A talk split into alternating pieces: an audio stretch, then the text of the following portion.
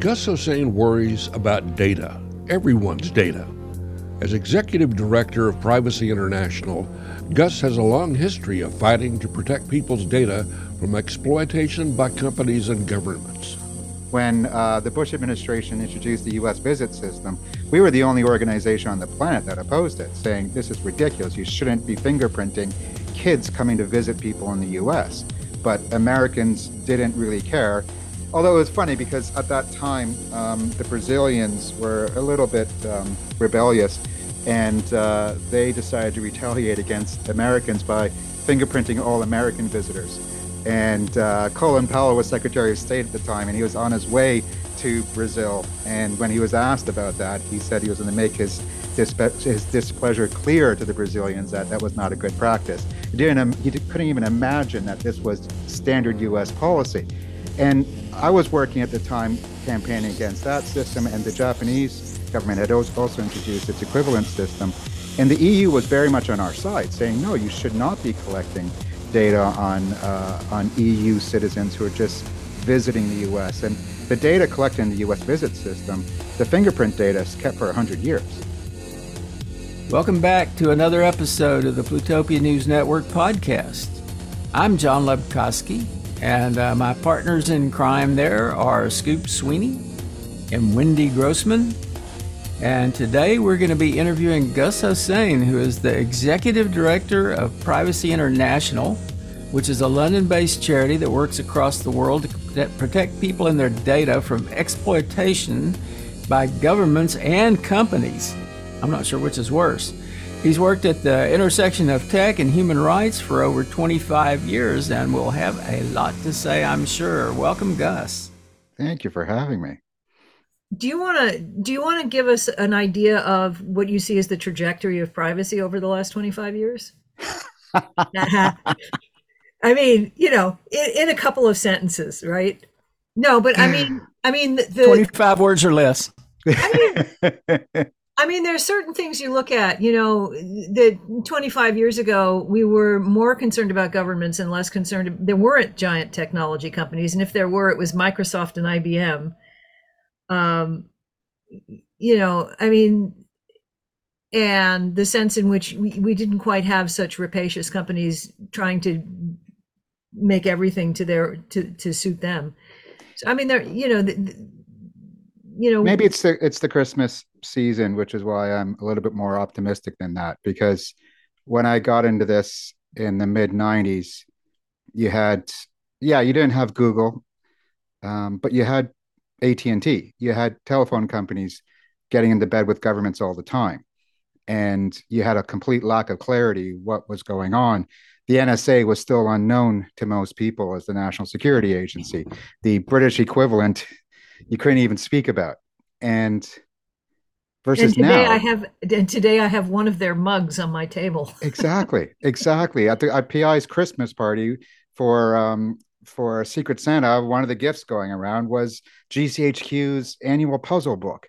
Um, it's the, the ball has moved so much further. And just comparing, talking about privacy in the 1990s, when people asked what you did for a living, if you mentioned you worked on privacy, they'd have no idea what you're doing. And now it's it's so much more advanced, so much more sophisticated, so much more exciting and optimistic you can't go through the news any given day without running into stories about our our issues. Whereas in the 1990s, it was only occasionally, and it was usually about caller ID. So I think it's been a fantastic trajectory.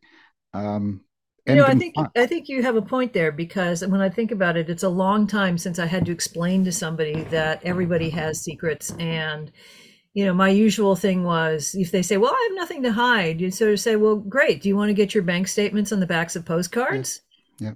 I haven't had that question for a very long time, and it's it's wonderful to not get that question because I never had a good answer. I was thinking about something uh, that was an issue and something we really discussed quite a bit in uh, I guess mid to late '90s. We started talking about how people should have ownership of their own data and there was actually the uh, a project for that called Platform for Privacy Preferences or P3P, uh, which is obsolete now, but uh, for a while they worked on it. And the idea was that you could store your privacy preferences in the browser and and whoever you connected with would read those preferences and act accordingly. And I'm just kind of wondering whether people are still thinking about is it still a, a thought anywhere that I should own my own data and that I should be able to bargain with my own data?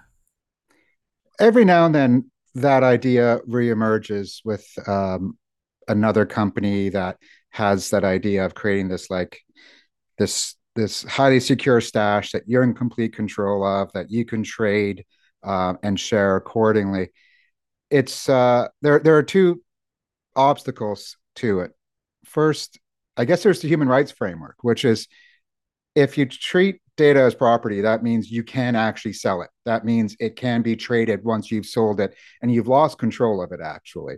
Um, whereas the human rights framework says no matter where your data is and who has possession of it is still yours, um, in the sense that you still have the right over that data.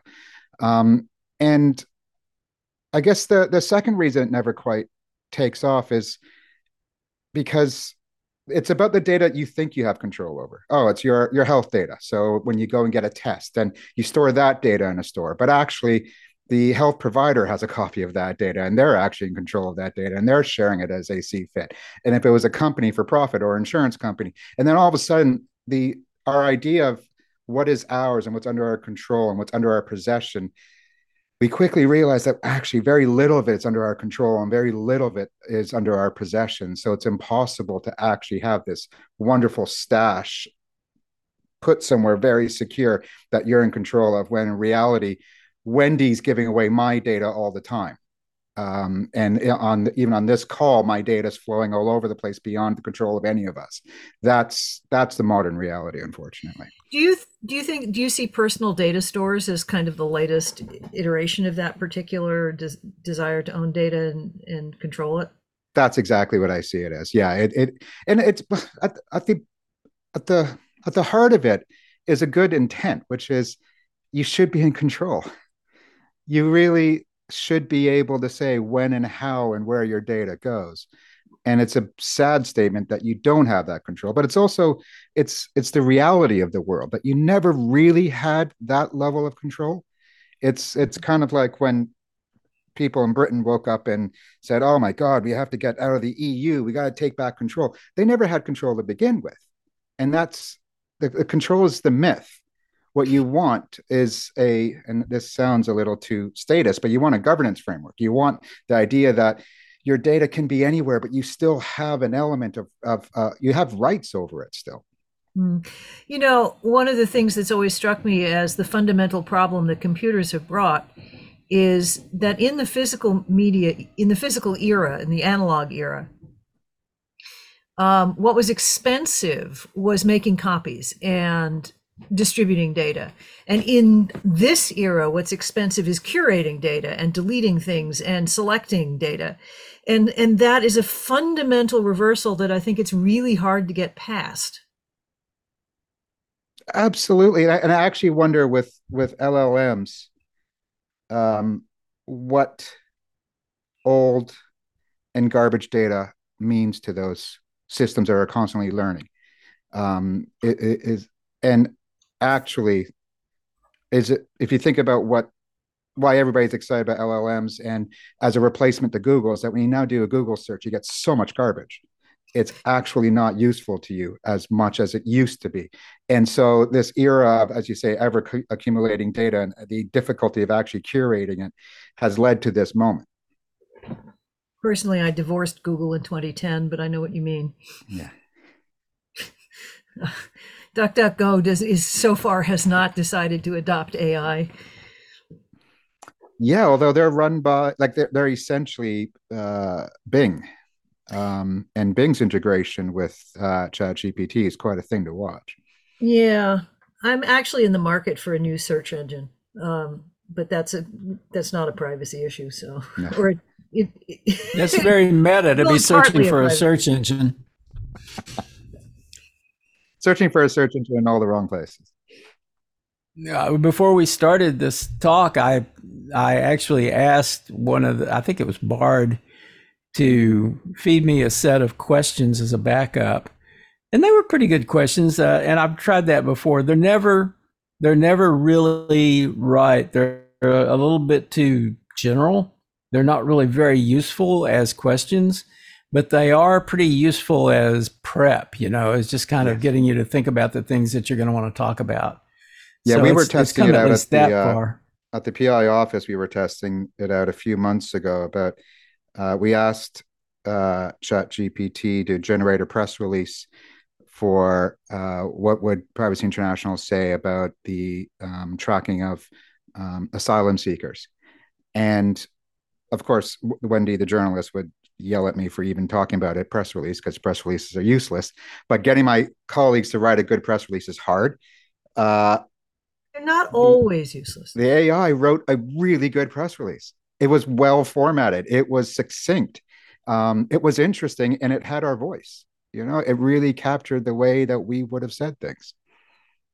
You know, one of the big problems uh, I hear about AI is it's a, a tool of uh, expropriating other people's work with no credit and no compensation. You know, especially to artists performers, you know, famous folks suddenly find themselves sucked up into the uh, AI and distributed in a totally inappropriate manner. You're seeing already in our elections uh, phony uh, endorsements by famous folk who didn't do the endorsement. How how in the world can we uh, cope with that and you know not do away with AI, but uh, it, it, it needs some controls of some sort. Yeah, that, that's that's a really interesting example. We did a um, we have our own podcast, and we did a whole edition based on um, that story that came out of Arizona, if I recall correctly, about a mother getting a phone call from her daughter saying she was kidnapped, but basically it was all AI generated based on very little amount of voice data, and uh, how extraordinary that is. And the idea that you you have any control over your voice or your face or any any of your content that go, once it goes into the the AI systems, yeah, it's all over. But the other side of it, there's an interest in making sure you are part of that. It's uh, like um, I got approached by a number of uh, UK based human rights organizations, and they were asking, you know, how are you navigating the AI in the workplace kind of situation? and um, they, they were all talking about banning it. Whereas I was taking the approach that we shouldn't be using it. We shouldn't be drafting press releases using AI, but we should make sure that we're feeding them. We're making sure that when somebody asks a question, what is, uh, you know, what are the issues with facial recognition in at protests? We want to make sure our content is what's feeding the answer, rather than just law enforcement uh, content feeding the answer. So if if if it is the arbiter of what is fact and what is truth going for, we need to make sure the right things get in there. What what would be the difference between the way you would answer that question and the way law enforcement would answer it?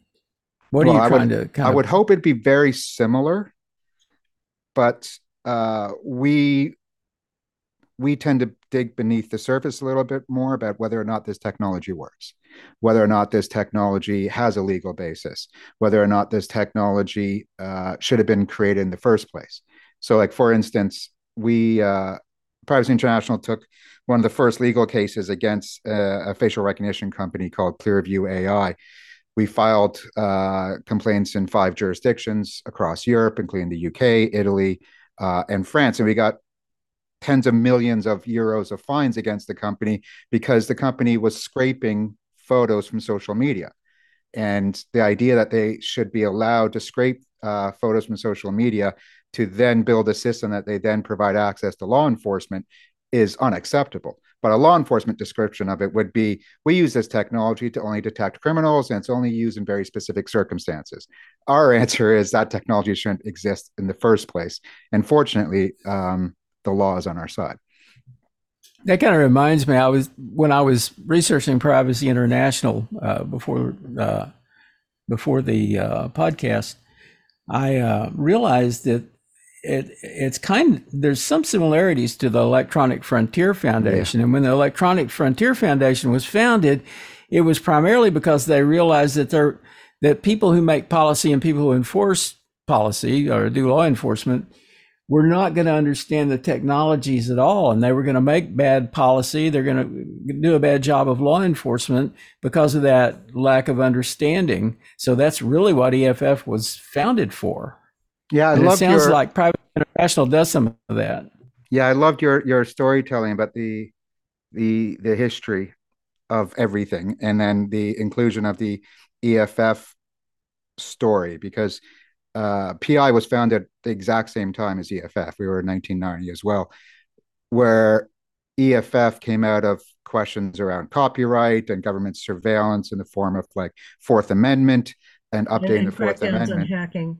Also. And, and hacking too. Um, PI came out of uh, the, the pushback against government ID systems.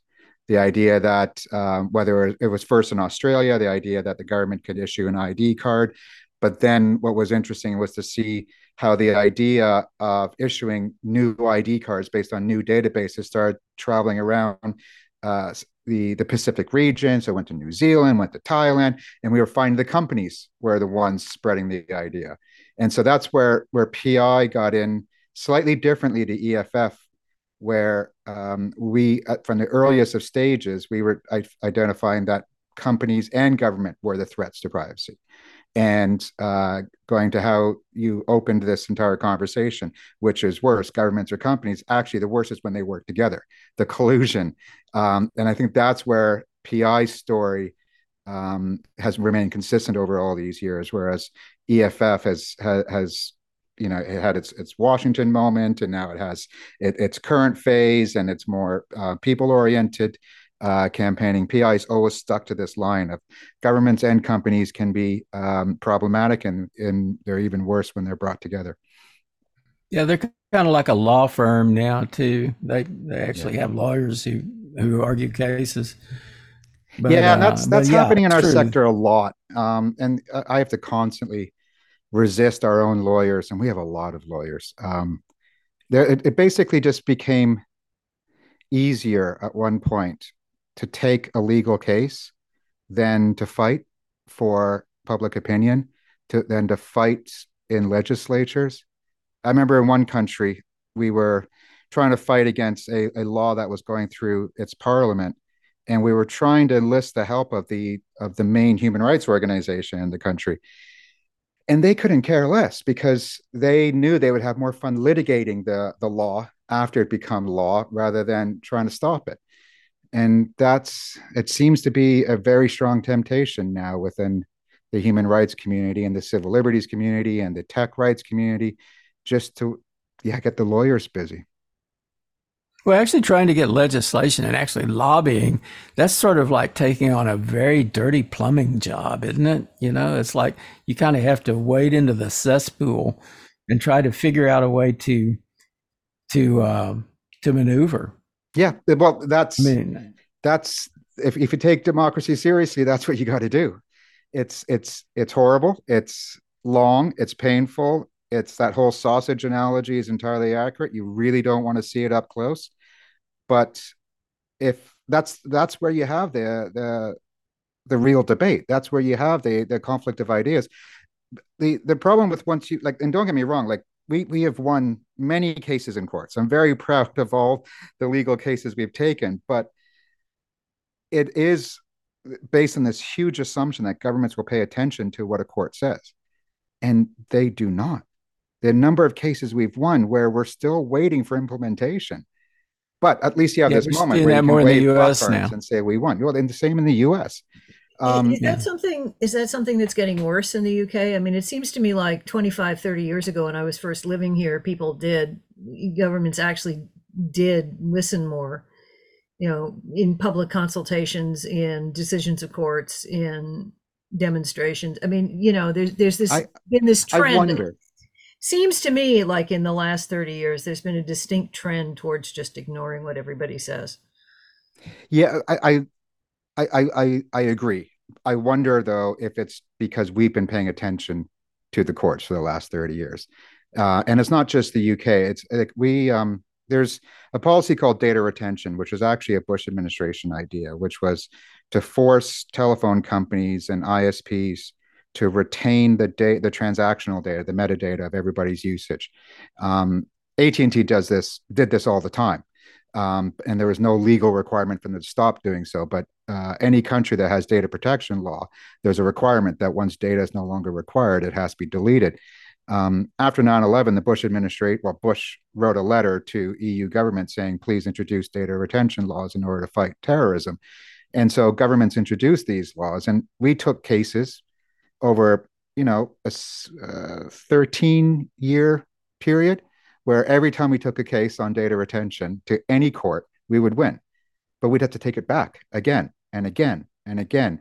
And there's still data retention across the European Union it's well, extraordinary how they just ignore or they, they they play a longer game than we can and we have uh, like we don't have a budget for this type of stuff well in this country in, in the in the US the courts have taken a nasty turn because I mean you have a lot of uh, good jurists out there who are making you know, reasoned uh, decisions and we have a Supreme Court that uh, has abandoned reason in favor of you know right wing politics, and that's exactly what's happened. And so it's uh, gotten to the point where you really can't rely upon the courts because you know you may get a few good decisions, but in the end, it can go horribly wrong.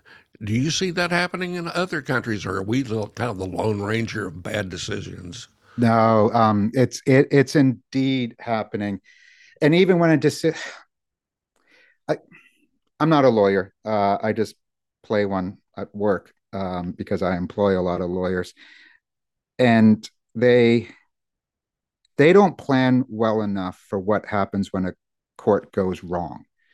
And deference to the executive is it plagues every judiciary, every single one of them, particularly on the issues that we care about.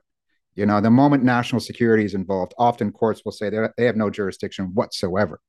And it takes an extraordinarily brave and often liberal uh, judge to say, we can even hear this case. And so, yeah, I, uh, while the, the, the Supreme Court in the US has been definitely turning on issues of social and economic rights for sure, um, on the issues of national security and terrorism, courts around the world have been relatively hard let's say.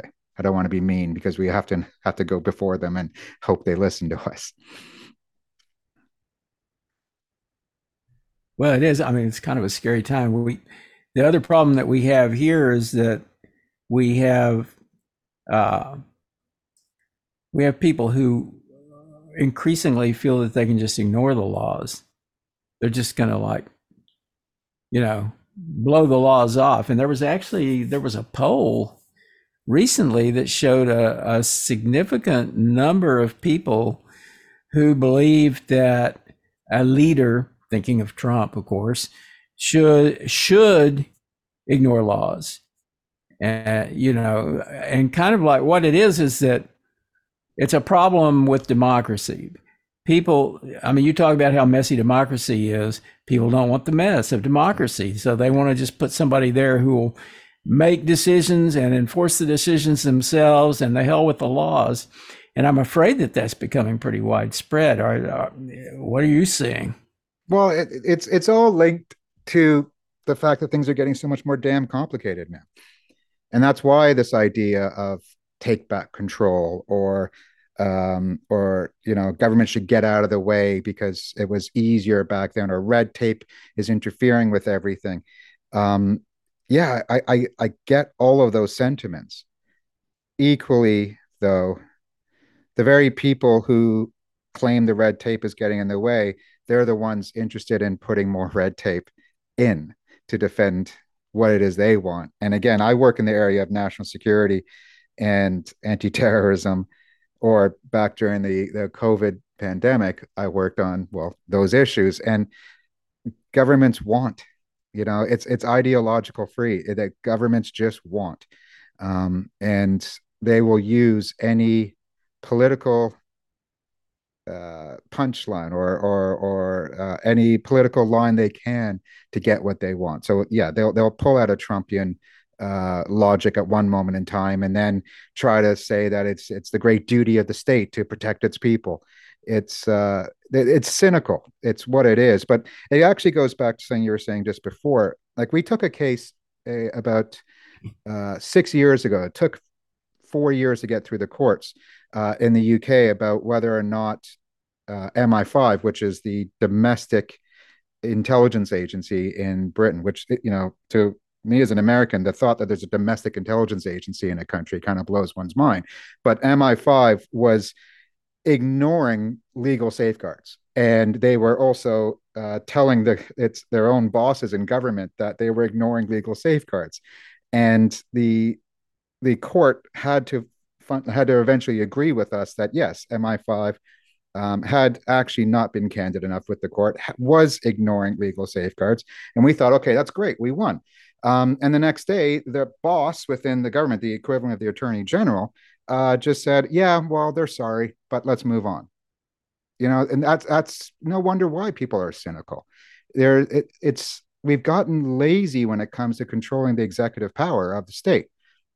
And maybe for a moment there with Trump or the post-Trump moment, you think America would, you know, would push back against the Cheney view of the world, which is you need a strong executive. We must have rules around our our, our strong leaders because we should be afraid of the day that people want strong leaders who can get away with it.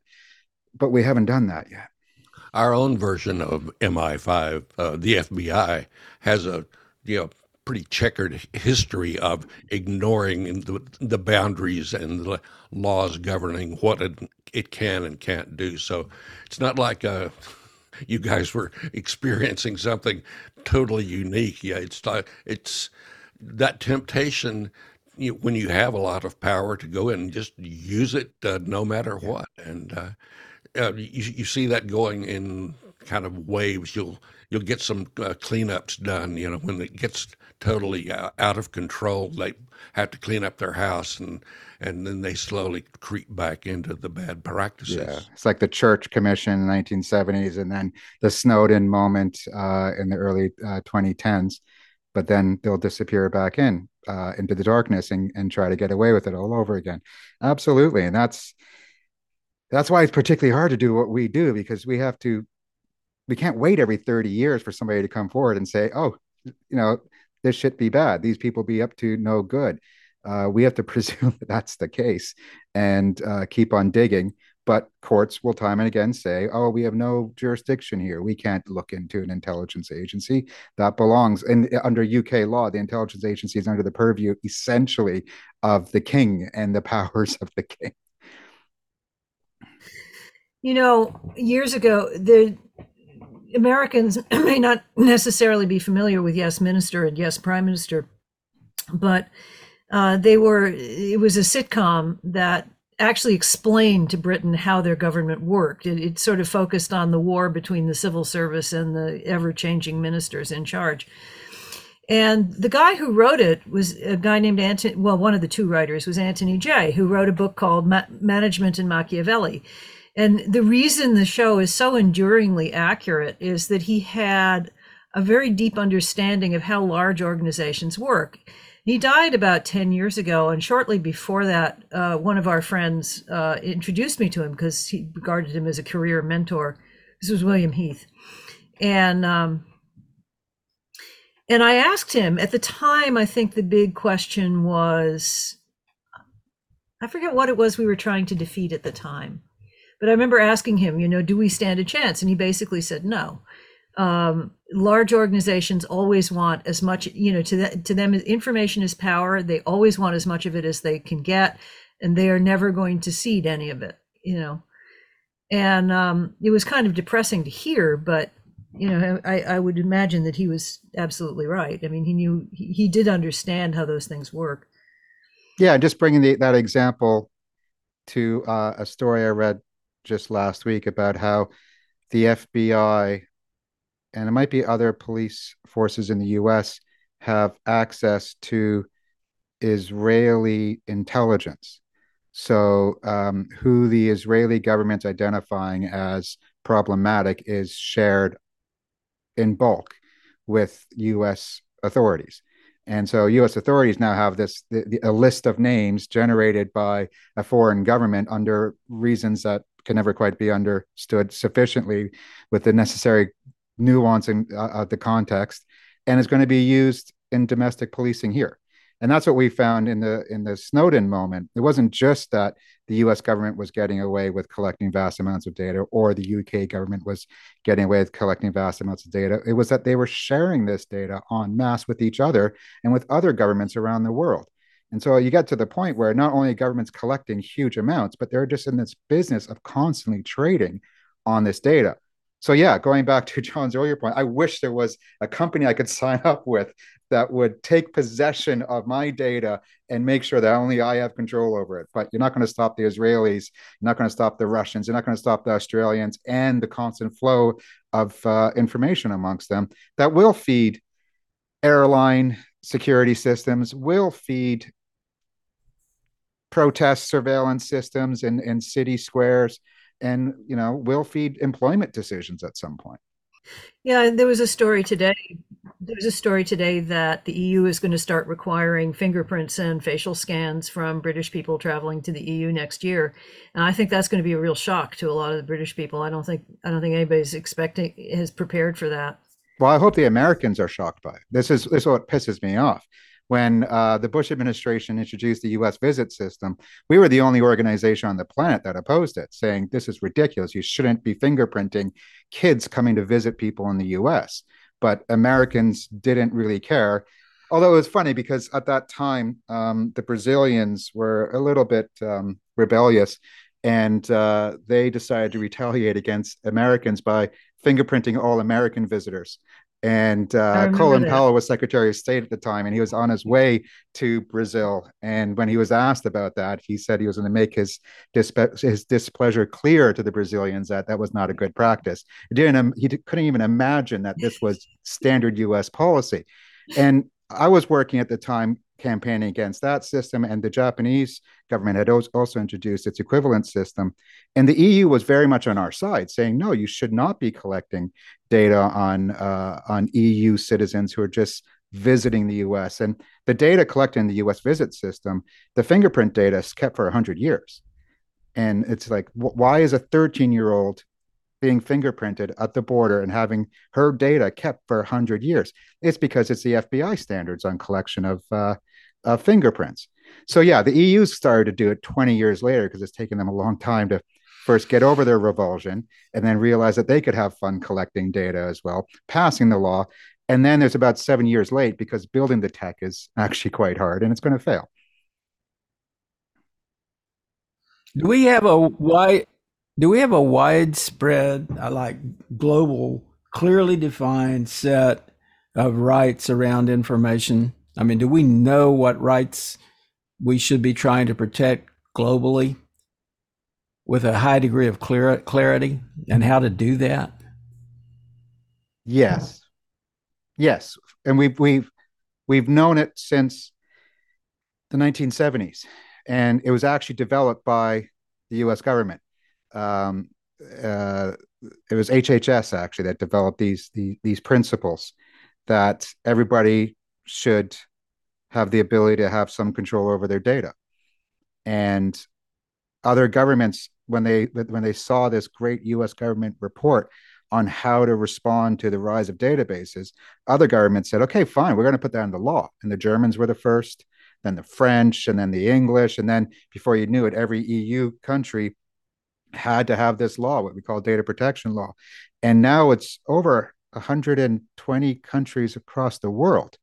Um, a lot of African countries, almost all of Asia. India just finally got its data protection law last month. So billions of people are protected to some degree under law. The only one that even is China. missing from that list, even China, yeah. The only one missing from that list is the US and it's because for the last 30 years there's been essentially congressional impasse at the same time as the rise of silicon valley companies who have made money off collecting data so it is a huge resistance to giving americans this very same rights that everybody else on the planet practically has Data is the new oil, as they say. The U.S. government has a good history of sanctioning all the Russian oligarchs, but has a very poor uh, track record when it comes to their own oligarchs, the holy trinity of Zuckerberg, Bezos, and Musk. They seem to be able to get away with what doing whatever they feel like with their data, our data, anybody's data, and uh, I don't see there being any attempt to slow that down. Yeah, like, sorry, Wendy, go ahead. No, I was just going to say Musk isn't particularly a data hog, is he? Though, I mean, it's it's more Amazon, you know, as you say, Amazon, but also all these shadowy companies behind the scenes that most people don't even know exist. Yeah, it's the data brokers, like the Experians uh, of the world, well, of America, who are the ones quietly collecting all this data and then selling it onwards.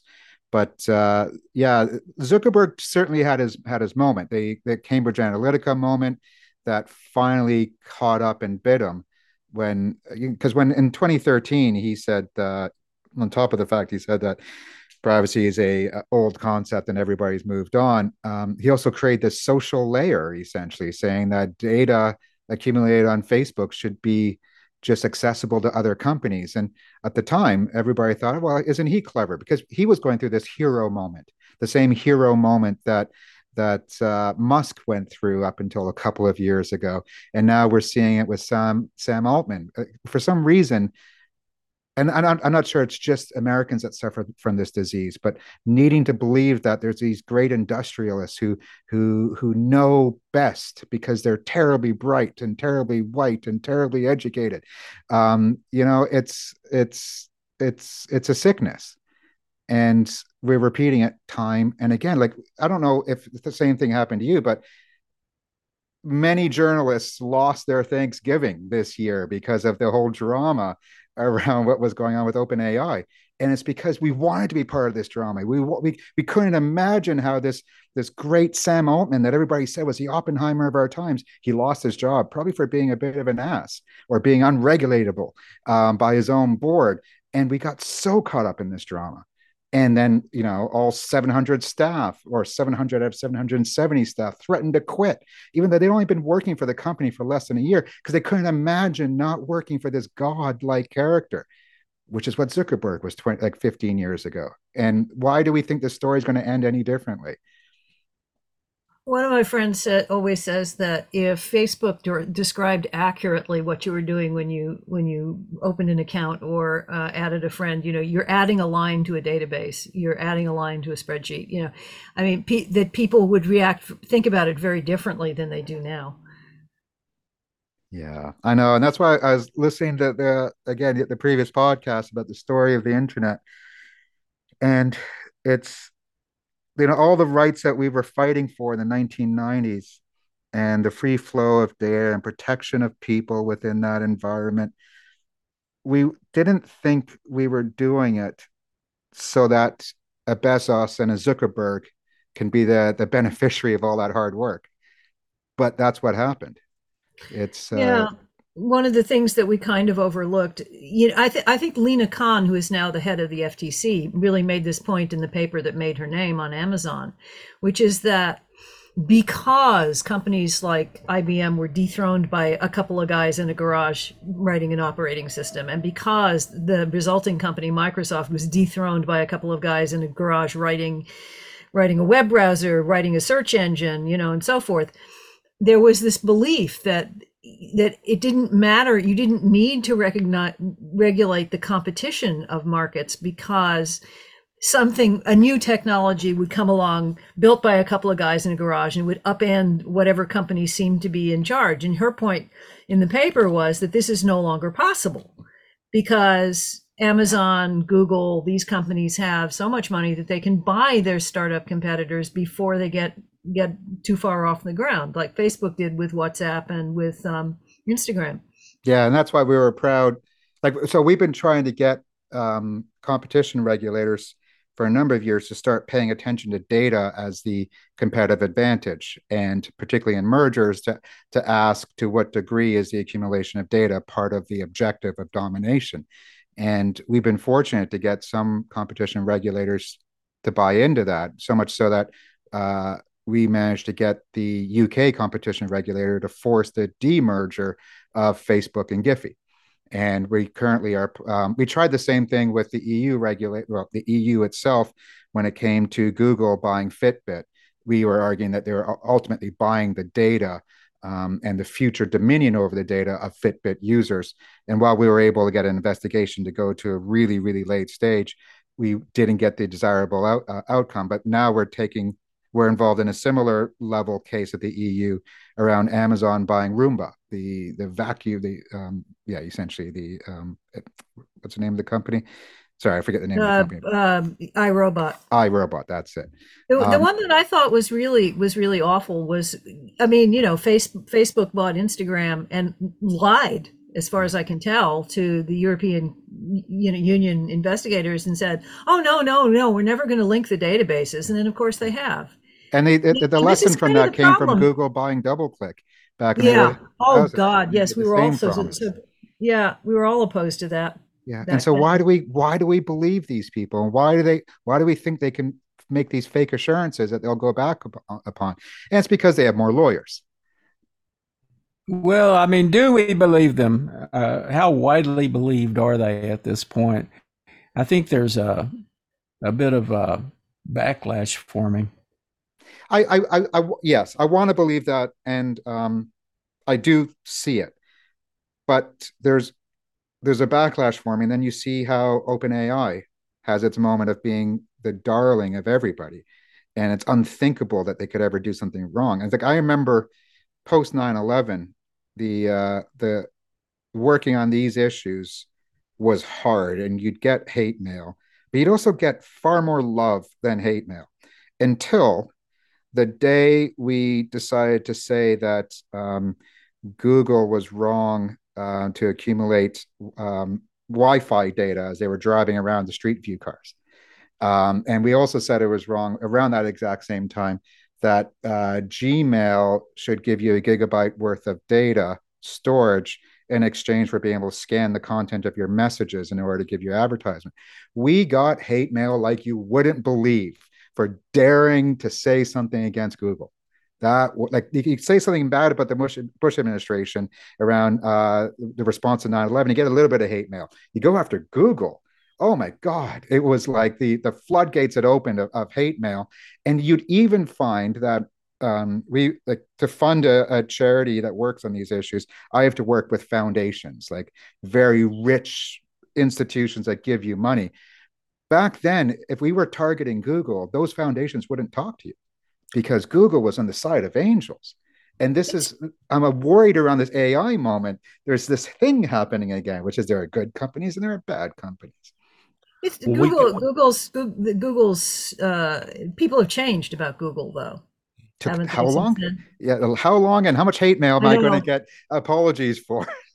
I I know, but you know, at Google's 10th anniversary, I was called into some radio show and I was asked, you know, will people ever hate Google the way they hate Microsoft?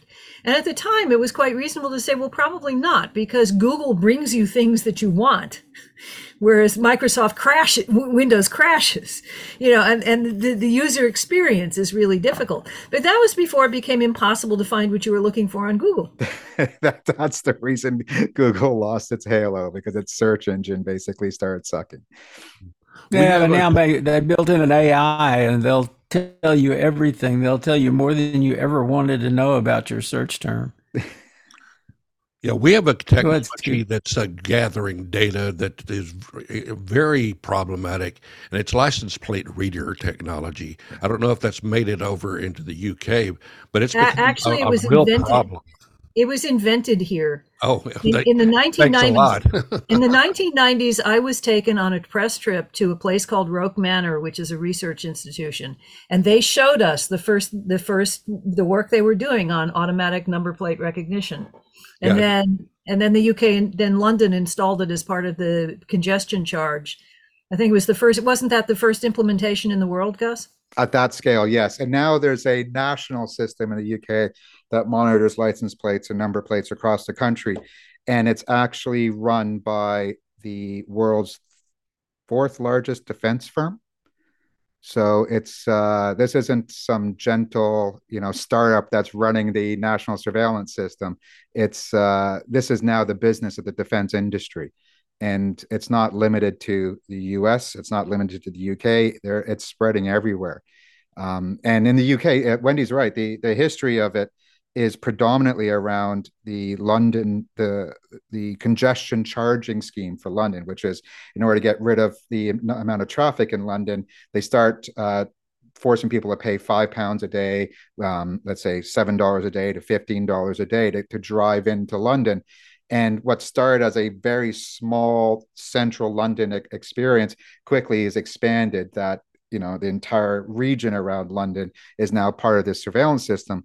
And um, again, this all happened in the post 9/11 uh, era. And when we looked at the the legal regime around the collection of this data, we noticed that uh, there was a bit of an odd carve out for this data, saying that some elements of data protection law doesn't apply to the data collected by this this this license plate number plate recognition scheme. And we found out ultimately it's because all the data collected by this scheme in London was being sent to the US, to the US government as well, which kind of blows your mind. Why would the US government want access to all this data? And it's again, it's because this is just what they do. And so, um, so not only should you be worried about the fact that this is happening in the US and this, that there's the collection of all this data, you should be asking, where's this data going next? Into an AI, into a a learning module, no doubt. Um, and I, you know, kind of, AI is kind of feeling like a hula hoop in some respects because now every technology that's developed, every digital technology that's developed, has some reference to AI because it's become sexy. It's like a marketing term. And it seems a little weird to me because I hear so many people who are deathly afraid of AI, and they think it's actually a terrible thing that people are developing Skynet. Uh, which I mean, you know, which is absurd, but that's what people believe. And at the same time, companies are rushing to call things AI, things that, you know, I mean, I suspect there'll be a time when you have a you buy a rake at a hardware store and it's AI enabled. Like, like just, everything, everything was nanotechnology for a while.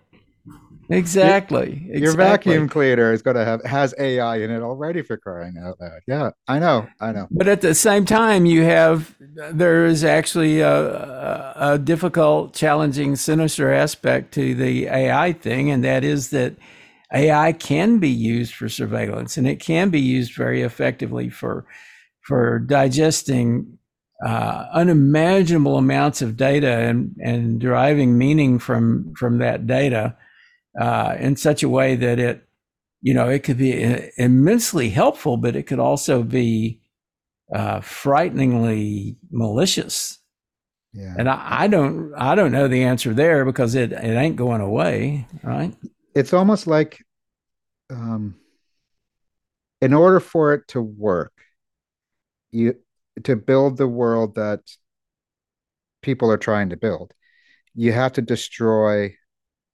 every safeguard we have. So I'll give you an example. Um, and this came to mind because I was listening to a podcast interviewing Marc Andreessen of Netscape fame and now, you know, the Silicon Valley investor extraordinaire and the visionary extraordinaire that everybody loves. Um, and he's talking about AI and weaponry, and he's a huge fan of AI. He just wants to see AI um, ever. He doesn't want any controls over AI. He wants because uh, he imagines, uh, like Wendy was, was using the the example of two guys in a garage. He wanted them inventing the next generation of AI. Um, and he was saying that in the future we should uh, not only weaponize AI in the sense that uh, missiles should be equipped with AI, he said we should only allow weapons that have AI to exist and non AI weapons should not, because he somehow believes that these weapons and with AI are better than humans who keep on making mistakes. And it takes me back to the, I don't know if you remember this story in the days as um, the US occupation of Afghanistan was ending uh, and the Taliban was taking over, the um, the Americans were using drones quite a bit and remote control drones uh, to take out some in retaliation for some attacks. And the New York Times covered this one in detail, where the U.S. government uh, sent a drone and targeted a guy who was driving near a U.S. government building, where um, and they said in his in the trunk of his car he was carrying explosives, and they killed him uh, and destroyed the car, only to find out that he was actually an aid worker. Um, and that's why he had a data profile that was very much like, I guess, a terrorist because he was driving around uh, U.S. Um, uh, government buildings because he was actually a driver that also did some work for U.S. Um, aid workers.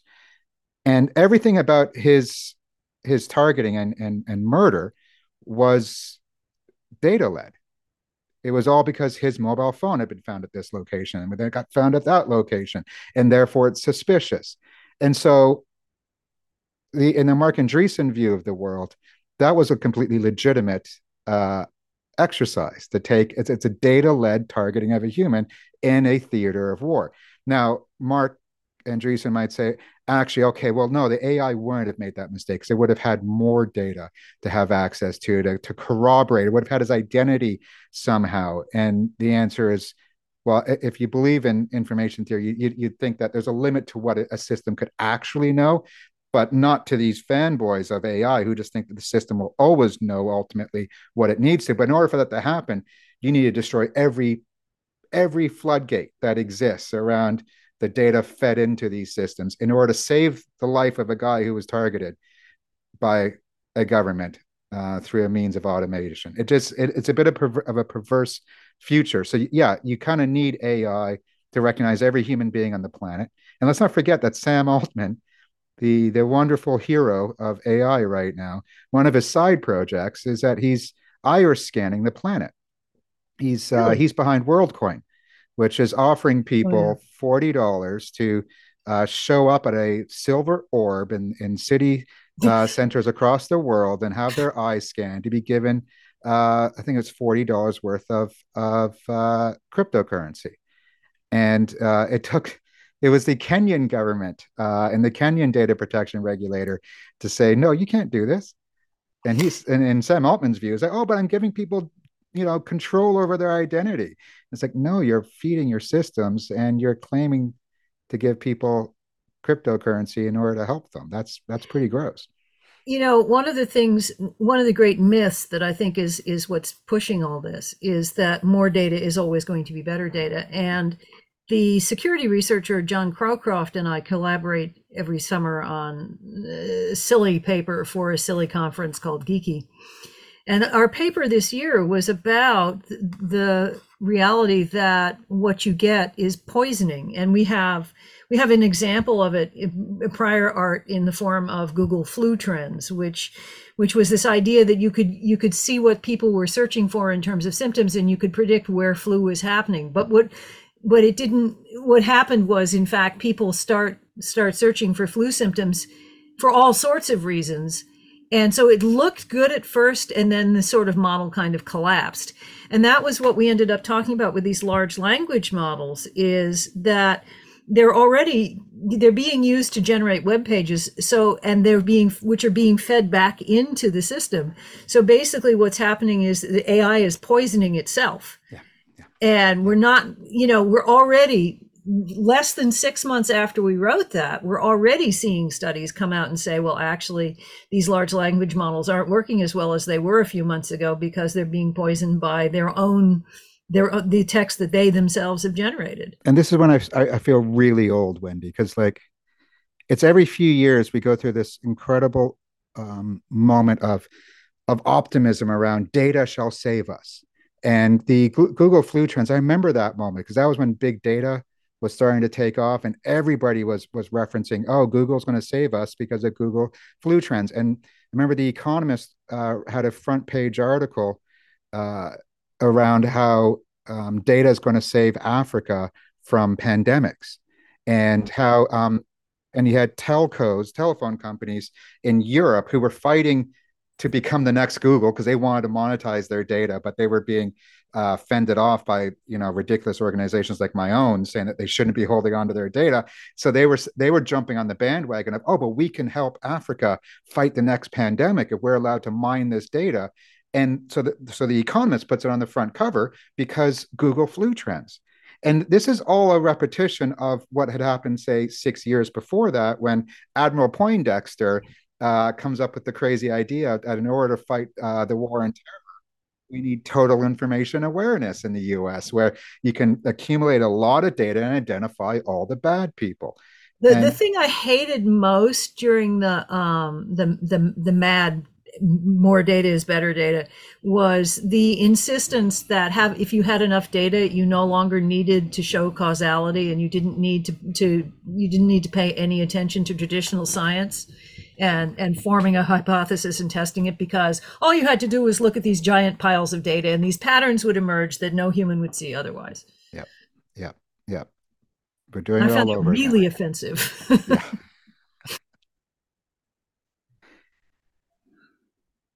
Well, the data is subject to decay and the AIs are subject to hallucination. So uh, I'm not feeling a lot of confidence about the whole thing. Um, so what what do you think, Gus? What are we going to do about this? What is our like? What are you actually are you actually working on AI today, particularly AI surveillance? Well, so um, we're we're looking at AI in a number of levels. Like for instance, we're looking at uh, where's automation uh, coming into the workplace what are employers how are they using ai to make decisions about employability? Uh, we're looking at the gig economy and the way that automated decision making is affecting people's livelihoods or how creators are being affected by all of this. But we're also looking at ai and surveillance. And this is the one place where the the tech bros admit that they're a little uncomfortable about the future uh, you know, as much as the Silicon Valley investors don't want any rules on AI because for them it would be communist to uh, to establish regulations, particularly because they say, oh, but China is going to be so much more powerful than us unless we focus on AI. They also say, but China is building AI to do surveillance. And they don't complete the sentence for themselves. Like, are they building AI to conduct surveillance? And the answer is it's already happening. And as I said, there's the military, well, the, the defense sector is already terribly interested with the accumulation of data, such as the running of automated uh, license plate and number plate recognition systems, and increasingly being used in domestic surveillance. But there's also this emerging defense tech industry coming out of Silicon Valley. You can say that's you know, Palantir was one of the first of that uh, of this generation of unicorns of firms that do believe it's patriotic to build the type of technology that you would then sell to the Department of Defense, whereas Google previously would consider, or at least Google staff would consider this to be unthinkable. That's changing now. And the defense tech industry, you know, you have Anduril, who's uh, um, the, the, the current one that everybody's excited about because they build surveillance systems that monitor borders and uh, they build drones that monitor drones. We're seeing this this militarization of tech happen at the same time as AI is be is is terribly exciting, and that's not going to end well. That is the one that we're focusing a lot of our energies on right now, trying to figure out how do you stop that? How do you stop the money from piling in to building that dystopia, while um, there's also money piling in to make sure that uh, only the right people get hired. Um, it's uh, it is it, it is it is pretty dark and bleak out there when it comes to those aspects. Yeah. That that again is one of those things that um, you know. I, actually, I have a question. Why are they all named after Tolkien? Yeah, I know. It's what is that? I, I don't understand. Like Palantir is such a dumb name. It's such a dumb name. Like I, am a huge Tolkien fan, and I don't think they understand how dumb a name it is. Because yes, it's these seeing balls, uh, these orbs that can communicate at distance and whatnot, but it was literally taken over by the great evil. you know? It, so why would you try to name your company as a noble company? Say oh we do good in the world. We're going to name ourselves after the tool that was used to create a perfect surveillance state within you know across middle earth by the big baddie. I, I don't understand. But yeah and same with Anduril. I blame uh, sauron well, the, the thing I was going to say before that actually is that this is another fundamental characteristic uh, characteristic of computers, and it goes alongside the thing of it always being more expensive to curate and select and delete data, which is that it's always easier to build the system that surveils everything. Yeah, but it also links to your other point, Wendy, that it's always going to be a little shit. It's always going to not be terribly good. And that's mm. why, as much as these ideas return every five to six years, it's because they have to return because we kill them off. We're not that dumb as a society to allow these ideas to to take root. And when they do, it's it's only because they do it in the shadows.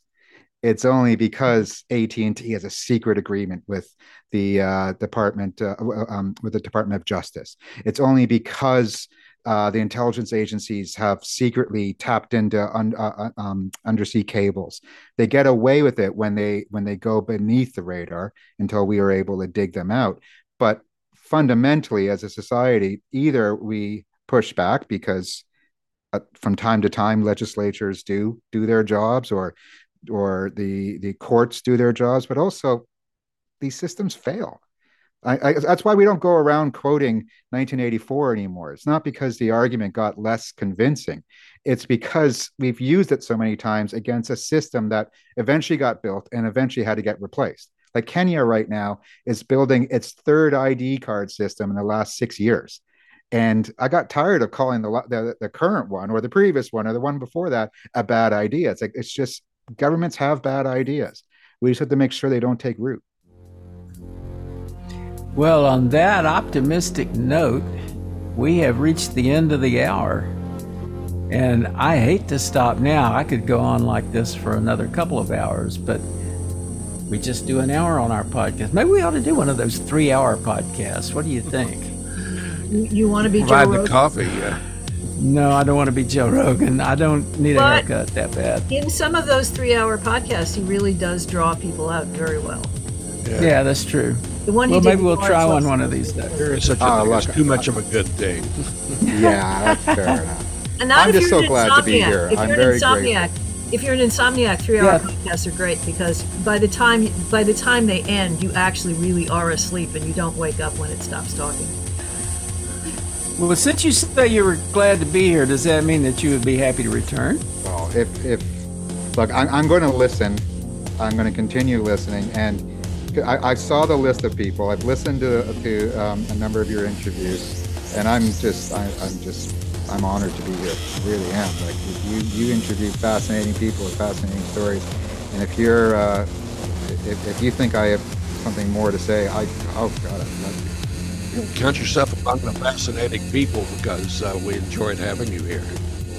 Yeah, this was a blast. Thanks so much.